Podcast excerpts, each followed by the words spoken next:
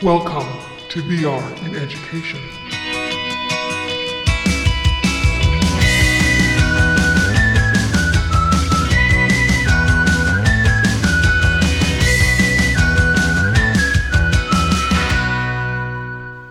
Hello, everyone. Welcome to another exciting episode of VR in Education. In today's show, we are talking with Drew MacNeil and Evan Sitler, and they're from XpertVR. XpertVR designs virtual reality simulations for end users. So this might involve different scenarios, including customer user data that you need, or even just looking at behavioral studies that are important or poignant for your end user. So welcome to the show, guys. Thank you for having us, Craig. Excited to be here. Yes, thanks a lot. This is a standard question I always ask to all my participants, and it's incredibly interesting. I actually wrote a book just recently, and in my book, I told a number of different stories related to this question. So what got you guys interested in and excited about virtual reality? I guess I'll go first. It was kind of 2 points for me. First, a little over 8 years ago, I was part of a tech camp back when I was in high school and got to go to Communitech. It's a big incubator in Ontario, Canada, and Kitchener-Waterloo area. And they had a cave, they called it, where they projected onto three walls an environment. And then you wore these special 3D glasses and you could interact with the environment. So that was kind of my first tangible experience with virtual reality, and kind of got me excited about it, but didn't really do too much for a little bit there. But then 5 years ago, I went to Control V, which is a location-based entertainment VR spot that they have franchises across North America now, but they started up in Waterloo, where I'm from, and got to go try virtual reality there with my dad. And it was the first time that my dad could actually experience a VR or a video game and actually get into it and actually play and not mess up the controls as he does when we play Wii or PlayStation or something like that. So it was exciting getting to see him get excited about the games and be able to play with him. So those were kind of my first two experiences that got me interested in VR. How about you, Drew? Yeah, for me, it was a little bit later, actually, and kind of part of the origin story of XpertVR itself. I was working a co-op position at Brock University, and Evan was actually in there with a VR headset and had set it up for the first time. And we were kind of he invited me over to come try it out and see what was going on. And as someone who grew up playing sports a lot, it was really interesting to kind of mix that world with video games and kind of use your hands to actually play. And I kind of instantly fell in love when we were playing Space Pirate Trainers. It was kind of a first-person shooter, shooting some asteroids out of the air. And that was really kind of what captured me. And right away, I looked at Evan and we're like, okay, how do we turn a business out of this? And because that was just so much fun. I need to show this to everyone, and we need to do something here. So good for you guys. Startups are not easy. So, I'm really impressed that you had the courage and entrepreneurship to turn this into a livelihood. The other thing, Evan, that I thought was really valuable that you said is, I hear this a lot. Once someone actually tries or puts on a VR headset, it's then that they really understand and see the magic that VR has to provide. But before that, for me with teachers and then students, I can talk all I want about it, but until they literally see it for themselves, they're not convinced as to how magical VR can be. Exactly. And that actually comes back to, we've been for a while now trying to come up with our tagline for XpertVR, and we've kind of now settled on seeing may be believing, but experiencing is understanding. And it's exactly that reason. You can obviously, seeing it's amazing, but actually now being able to step into a world and experience that world in a training or a learning environment, when you can actually experience something, then you're actually going to understand that what you're experiencing and why you're experiencing it in a classroom environment. So. Oh, I love that tagline. That's awesome. Thank you. We've already shifted gears, and that is, let's talk a bit more about your company and some of the things that you've been doing in the last few years. So, why don't you go first, Drew, and share with us a bit more about, what exactly and specifically does XpertVR do for the world? Yeah, sure. I'll talk about the early days, and then I'll kind of pass it on to Evan to elaborate on what our current and future goals are. But when, like I said, I tried on that VR headset, and we kind of started on figuring out how we could show this to as many people as possible and show the value of VR and start making money with it. We were renting it out for a whole bunch of different reasons, whether it was birthday parties, conferences, wedding events, things like that around the local area, and just getting our names out there and showing people what VR was capable of. And from there, we spun into some professional development solutions where we were basically bringing VR headsets to day-long training classes where people were learning soft skills like public speaking and team building and integrating VR into their lesson plans. And that was a great kind of way to show the world that VR was a lot more than just a video game. And once we started doing that and realized that we were licensing other people's software, people were coming to us for solutions, and there just wasn't the software built yet. We realized we really need to start doing actual VR development. And that's when we started hiring some employees that could actually build VR simulations so it could all be done in-house. And we started creating custom solutions. And I'll pass it on to Evan to kind of talk a little bit more about that. Yeah, so as Drew was saying, we've been doing those custom solutions for about 2 years now, and I've got to work with some really amazing private businesses as well as academic institutions, and created a lot of simulations that we're really proud of.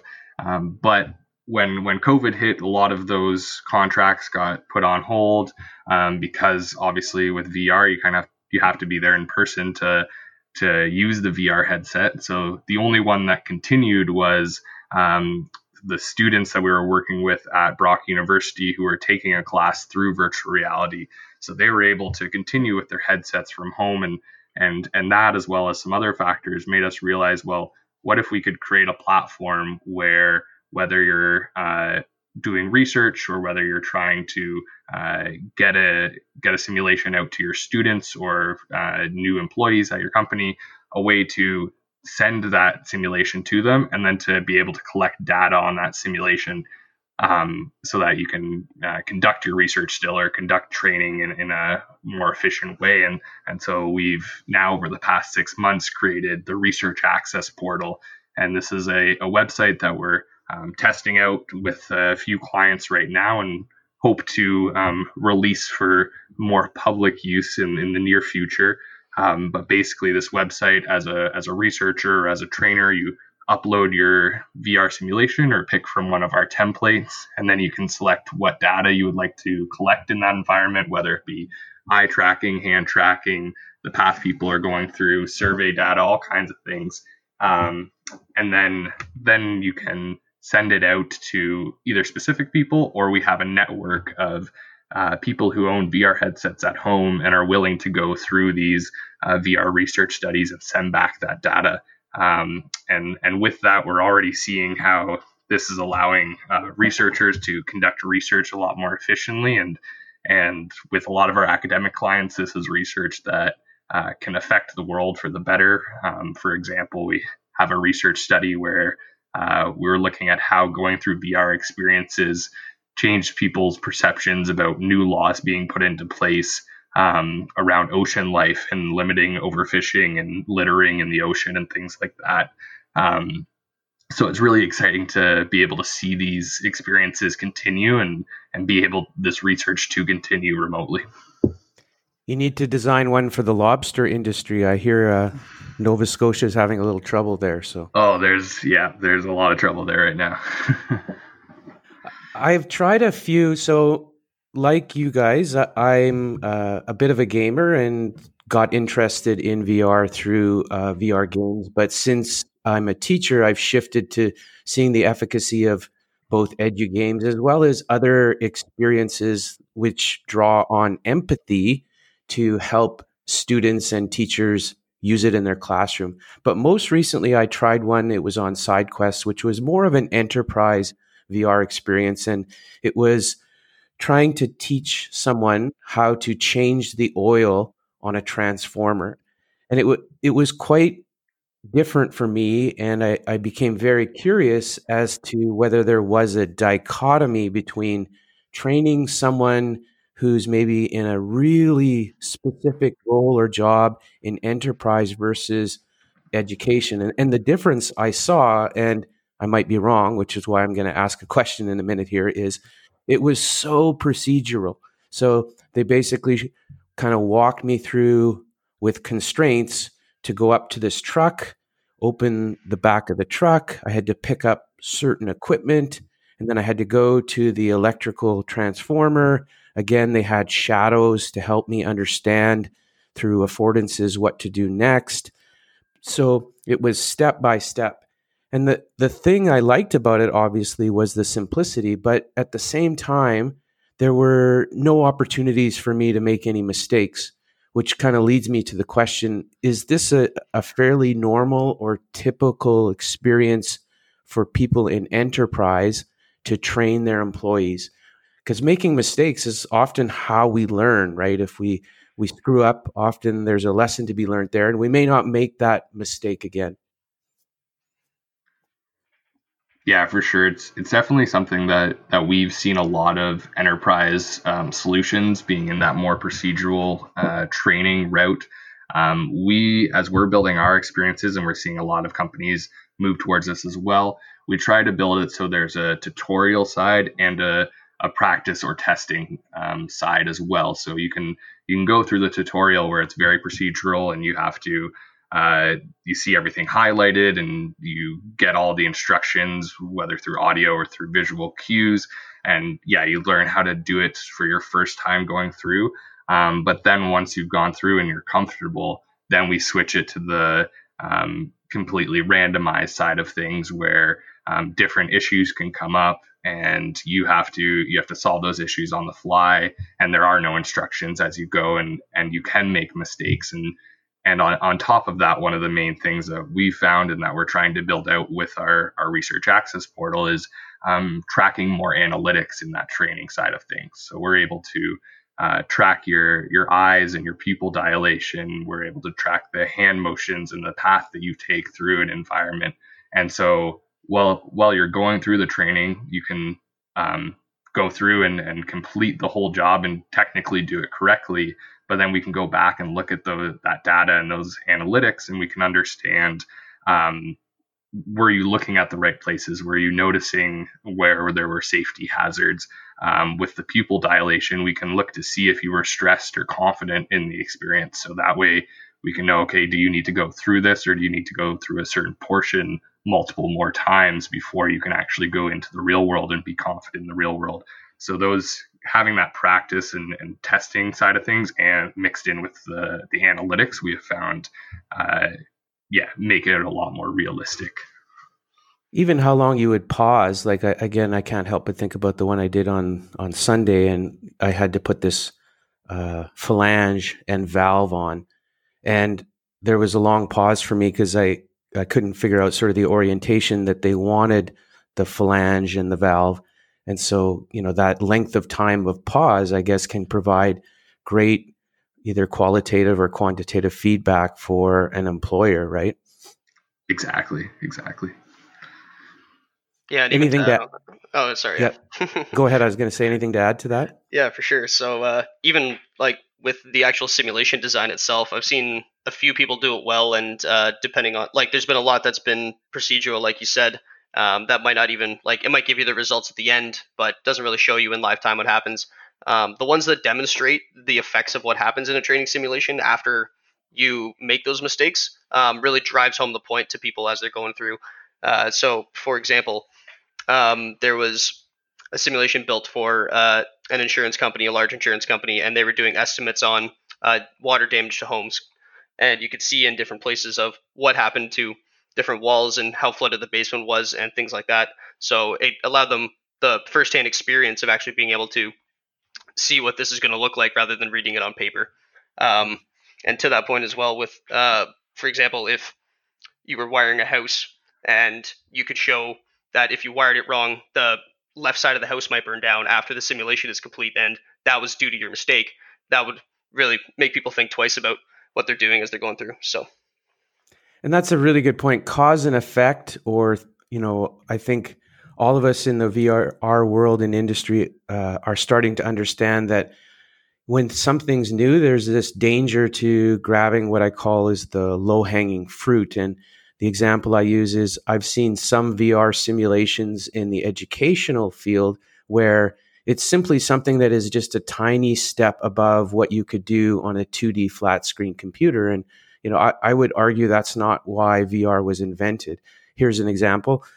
You know, I've seen where you can go in, look at the human body, and then, you know, pull out, so to speak, the heart and twist it around and look at it from different angles. And my criticism to that is, I don't think necessarily that's much better than what you might be able to do on a 2D computer or flat screen. And I think VR should be, as we are talking about, and your experiences are causing people to go down this path. And that is extremely experiential and doing things that, you know, VR is intended to do, to either evoke empathy or, you know, practice makes perfect, but literally allowing them to practice that. For sure. I think that's the huge side of VR is for practicing. And I think in those learning scenarios where you're pulling out a heart out of the body, I think that's where AR, or augmented reality, can really come in. And you obviously right now you have to use your phone. In the future, we'll have glasses. But even right now, just using your phone, if you're a student in high school and you can scan a textbook and then the heart comes out of the book and floats in front of you, and you can look at it and take it apart and maybe even ask questions about it. I think that adds something to the experience, and not costing that much to build out, and not too complicated to use, and already using the hardware that's available today. So I think when companies are looking to solve problems, they really have to evaluate what's going to be the best solution. Is it VR? Is it AR? Or is it something else? No. Good comment.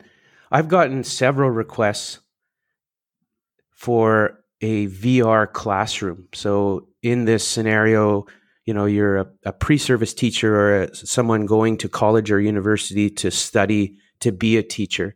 And in this scenario, people have said to me, wouldn't it be great if we had a classroom where there were avatars in there, students who had some level of artificial intelligence, and they were pegged with, you know, a persona. Like the classroom might have a couple students that have the persona of being incredibly smart and gifted. Some of them in the classroom could be introverted. Some might be highly extroverted and boisterous.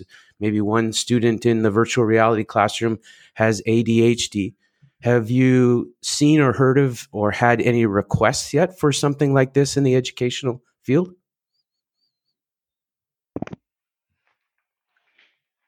Drew, do you want to jump on? Yeah. So in terms of the direct creation of avatars, different types of personalities, having the classroom setting itself, simulating what they might be doing within that classroom, all those pieces are there and could definitely be put together in terms of what people have put out there. And from what we've seen, one good example, back to the public speaking simulation for professional development, that component was basically a person on stage, your virtual avatar, talking to a crowd of however many of people you wanted, and you could change the crowd's attitude towards you. So they could be an angry crowd, an excited crowd, a pretty monotone crowd. And as you're presenting, it would give you live feedback based on how you're actually giving your presentation, whether you're saying too many ums and uhs, you're spending too much time looking at the left side of the crowd versus the right side of the crowd, and giving live feedback like that to be able to simulate.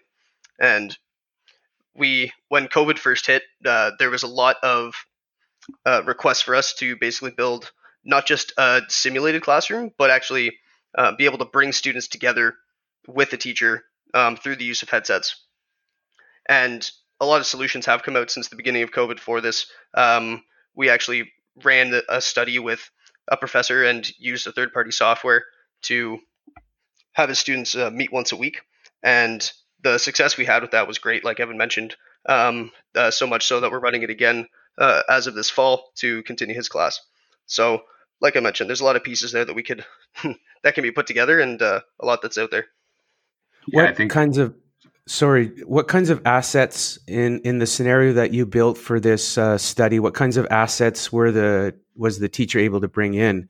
Did they have a huge library where if they were studying science with the students, they could plop in a virtual heart, etc.? Yeah, so some platforms that are out there currently, Engage is one, and yep. Engage offers a large library of 3D assets that are built in, all based around education to bring in the solar system, dinosaurs, different historical artifacts, and bring those up to scale and show them with the students in live time. And then a more recent one that we've been looking at and they're actually using right now is Spatial, which allows students to and professors to basically use their laptop to bring in either 3D objects, documents, videos, bring their screen right into the room itself, and have a much more interactive classroom with their students. Yeah, and I think one of the neat things about Spatial is that you can voice search in there or search with a keyboard, and it will come up with, obviously, just as you Google, it will come up with like videos and pictures and those types of links. But then it also comes up with 3D models related to what you search. So, and then you can drag and drop those into your space. So some cool solutions coming from them. I'm going to play devil's advocate again for a minute here, and hopefully this doesn't get me in too much trouble with my listeners. So Stanford VR created a few years ago a VR experience called Becoming Homeless. And yes. Have you heard of Becoming Homeless? Yep. Yeah, I've been through it. Yep. So, you know, I often promote that because the power of it is you're putting yourself in someone else's shoes. You're going through an experience that you may not ever experience in real life, therefore leading you down this path towards being more understanding and empathetic toward the plight of homeless people. Super great example of a good use case of VR. But if we go back to talking about the efficacy of setting up a classroom and then, again, just dropping in fairly static objects like the heart or a dinosaur, you know, how does that improve learning and immersion? Yeah, I think the main thing that I've found, at least so far, is that right now VR can recreate, like you could go back in time and actually roam with the dinosaurs or go back to the building of the pyramids. And I think that would be a much more tangible and an amazing experience. It's just that to develop each of those experiences is very costly. So I think VR is getting there, and we'll get to a place where it's a lot more experiential. But I do still think that being able to bring a T-Rex into a classroom, if you had a bunch of grade 3 or 4 or younger students, obviously there's some issues there with headsets because of the size of younger kids' heads. But having students in there with even just one model, I think it creates a more memorable experience because you're actually there and experiencing what the size of a T-Rex is in front of you. And I guess to give a good example, I was playing around with Facebook Horizons a week ago, which is like Facebook's new social application.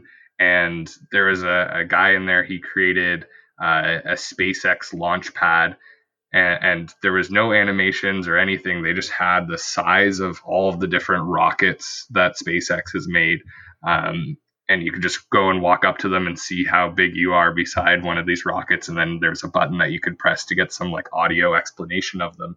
And I've been a big fan of Tesla and SpaceX and Elon Musk for a while, but actually getting to stand there and just see the scale of what one of these rockets is, just opened up to my eyes so much more what they're doing, what they're achieving, and what they're making. Because obviously, I'm not able to go to one of their launch pads and see their.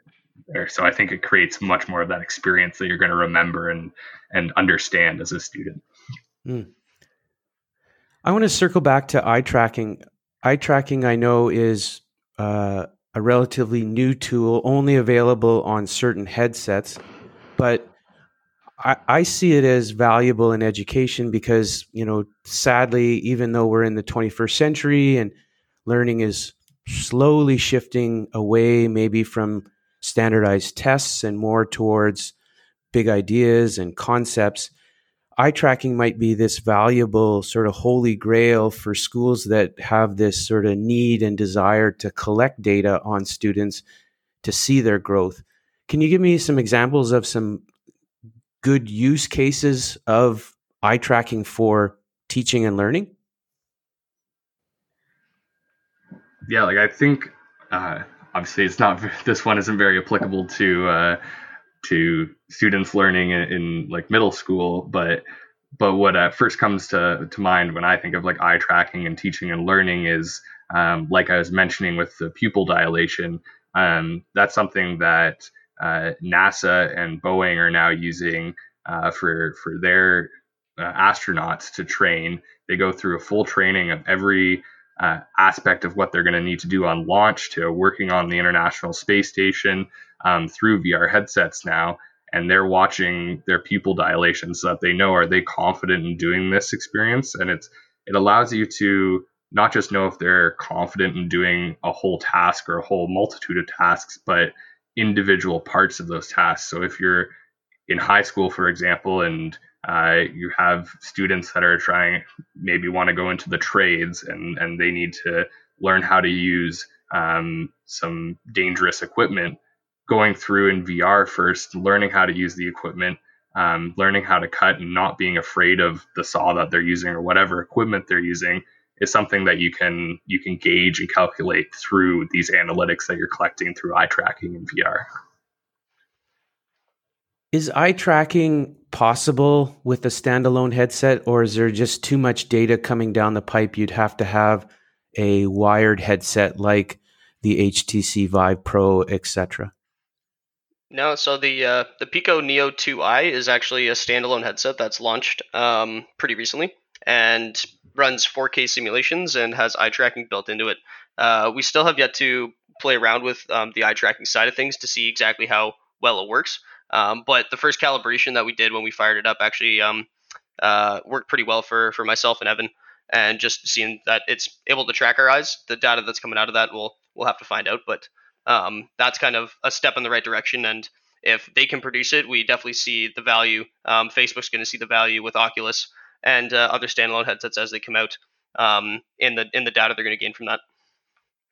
Yeah, and most headsets are moving towards eye tracking. Like obviously Vive has it in their highest end headset. HP just announced their headset, which has eye tracking, but also facial tracking and emotional tracking. So I think all the headsets are heading that way, especially with eye tracking, adding extra benefits on the software side of things, because you can blur out wherever the user isn't looking, and that allows you to save a lot of costs on the CPU and GPU of the headset. So it allows you to create much more immersive and complicated experiences while still using the same hardware. Experiences can be varied. When someone hops into VR, they could be in what we call first person perspective. So they can see their hands, they move around in the VR environment, and they're part of the action. Or they could be like a fly on the wall, which means it's a third person perspective, almost like a godlike creature or being omnipotent, and you look down on what's going on within the VR setting. Which of those two is most popular and common to design for people? I think up until this point, the fly on the wall type experiences have been the most popular. I think that's mostly because just cost savings, because when you can film a 360 video on the lowest end side of things or on the highest end side of things for that fly on the wall third person view, you don't have to interact with anything. So even if you're in a fully immersive VR environment, taking away all of that programming for interaction saves a lot of costs. And I do think there's a large benefit for those, like the homelessness experience or Another example I went through back in the summer was called Traveling While Black. And it was an experience of going from, I think it was the 50s or 60s to today, and what it has been like to travel in America as if you were a black person. And those experiences, obviously, is something as a white male is something I never would be able to experience. So going through that in that third person way was really interesting still and engaging. But I do think that as VR evolves and the hardware evolves and the cost of development decreases, it'll move more towards those fully interactive first person experiences, because as well as getting the experience, you can also learn some of the interactions and have a more memorable experience, because instead of just watching something, you can interact with something. No, for sure. And even to add on to that, Evan, and even to circle back to the point about building for classrooms and the right experience to actually add value for what you're learning, is that as content is being generated for VR, we're finding that more and more people are building tools so that it is more accessible and more cost affordable for people to build their own VR simulations and get the content that they want. And as people continue to build tools like this, it's just going to help to generate more and more first-person experiences that are going to be much more immersive and better suited for the education system. Yeah, not only that, and that's a good point, is I remember years ago when programming and coding was only for like the rocket scientists, but then MIT and a number of organizations came up with drag and drop block coding. You know, it was called Scratch. Once Scratch came along, teachers didn't have to spend, you know, months and months taking complex courses on how to learn and then teach C++ or Java. They could now have this low entry or low barrier to programming and coding, which meant then that, you know, not only high schools, but even middle schools were able to enter the coding/programming world. And I see VR slowly entering that realm as well. Oh, for sure. And definitely with the, I guess, kind of newer age Scratch of node programming, just seeing that in Unreal Engine, which is one of the main two engines that we use and most of the other development community use as well, having node-based programming in there. So yeah, you're just dragging and dropping and connecting. Obviously, it's still complicated and there is a learning curve, but it's a lot less complicated than writing lines of code. And then lots of places are starting to implement that in games. So if you look at Rec Room in VR, a game that we love to play, and we have our weekly meetings for our team in there, there's node-based programming in there. So as a kid, you're jumping in, you're playing a game, and they're like, well, how do I create a game in this environment as well? And then you're learning how to code as you're creating a game inside of your favorite game. So it's really cool to see those types of technologies coming out as well. Besides cost, the other barrier that I've heard from teachers and reason why that VR headsets aren't quite yet rampant within schools is that many teachers don't see the connection to the content curriculum.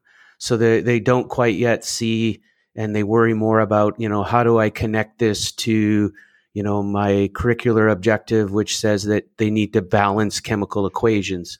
However, slowly schools are realizing that it's incumbent upon them to also teach soft skills.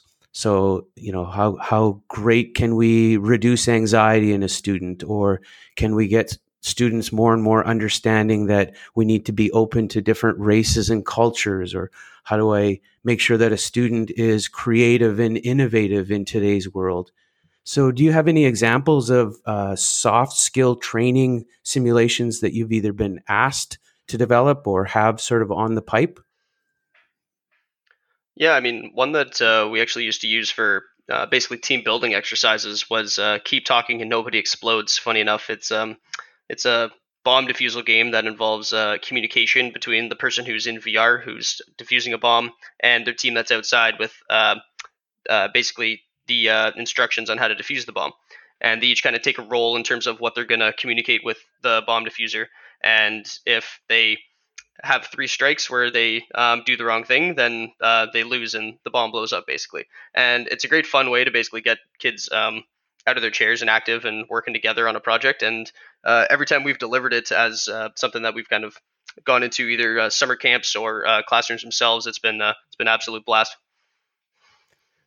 Awesome example. And I've used that in some of my teacher workshops and then with students. Have you ever gotten anyone sensitive or critical of the tool, i.e. using a bomb for learning? Has anyone brought that up to say this isn't appropriate?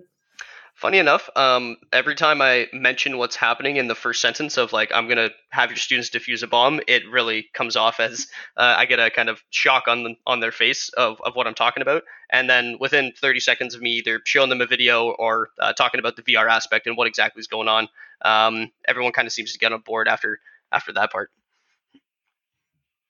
How about game development? So games, again, used to be a bit of a dirty word in schools and education, but they're, you know, especially the term serious games are having kind of a comeback in schools as a tool for learning things. Do you get many requests to develop games yet? Because I would imagine that developing a game would take way more time than a scenario for enterprise. Yeah, we definitely see, we've seen some tools being used in terms of being asked directly to build stuff for, like, let's say a school board. It's not something that's really fallen into our wheelhouse yet, but to your point about the longevity of it, for sure, it's when we look at the scenarios that we build for either research or training purposes currently, and we actually hired 3 game development employees straight out of school, and like that's what they know about to turn our scenarios into full-on games is quite something. But with that being said, as long as you have someone basically on board with you, someone from the school board, let's say, who knows the vision and can kind of help with the deliverables, it's not something that's impossible. And I think VR is a great tool to kind of take that next step from, let's say, the mobile games that are currently being developed for that purpose for iPads or devices like that.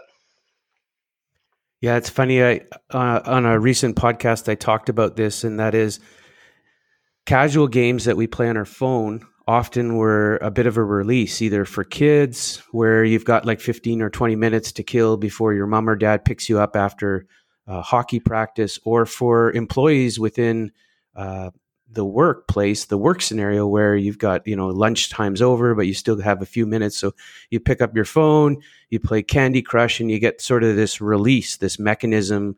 It might sort of reduce your anxiety.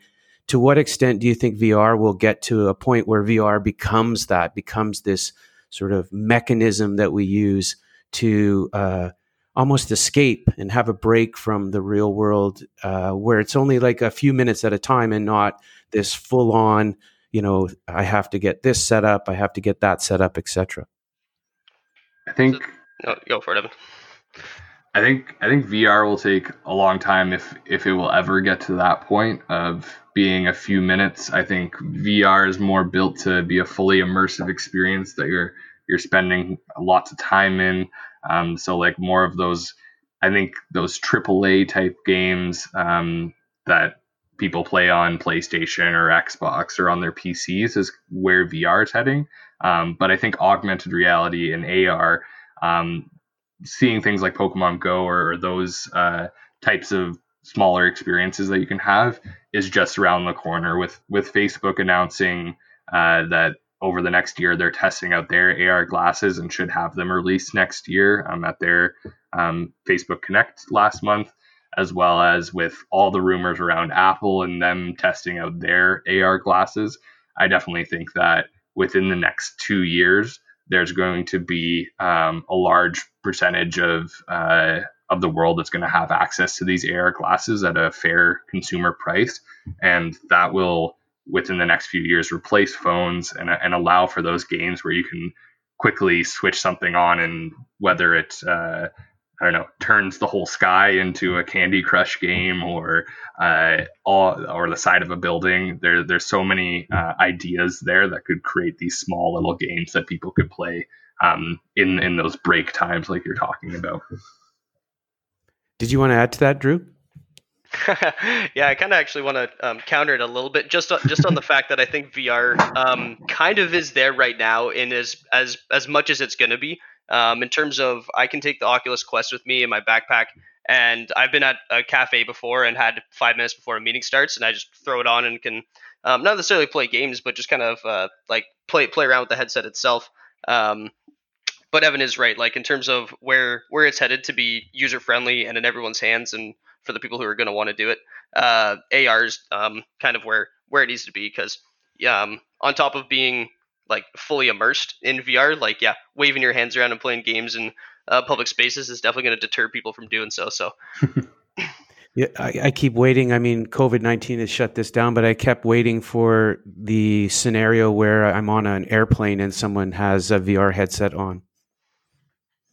Yeah, I think I can't remember which airline it was, but there is one airline that's actually giving people VR headsets during flights. That might have been before COVID now, obviously, but yeah, they're handing them out. I think it's definitely the future of long haul trips where you're in an airplane or a bus and you're there for a few hours, to be able to have a space where you can put on a VR headset and watch a movie in a movie theater or play a game.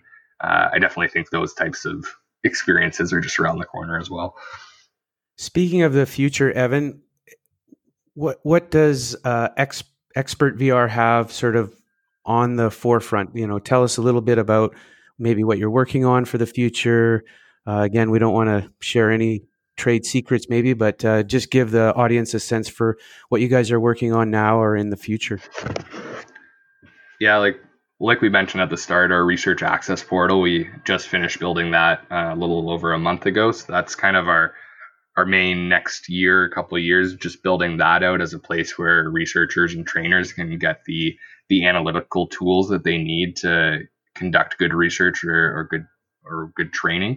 But with that, we're seeing that we're building out these analytical tools that are basically the future of data in VR and AR and where society's heading with those technologies, and is what could, not saying we're going to do it specifically, but could replace what Facebook and Google has as their type of analytic tools for surfing the web right now. So trying to do that in a meaningful way where we're giving consumers control over their data, and they know what data they're giving up, where it's going, and how it's being used is something that we're very mindful of, as well as seeing how we can then, if a consumer or somebody does decide to give their data to a brand or to whoever they're giving it to, allowing those people to use it in a meaningful way. And like the example that I keep giving is what if in the future you're shopping for shoes and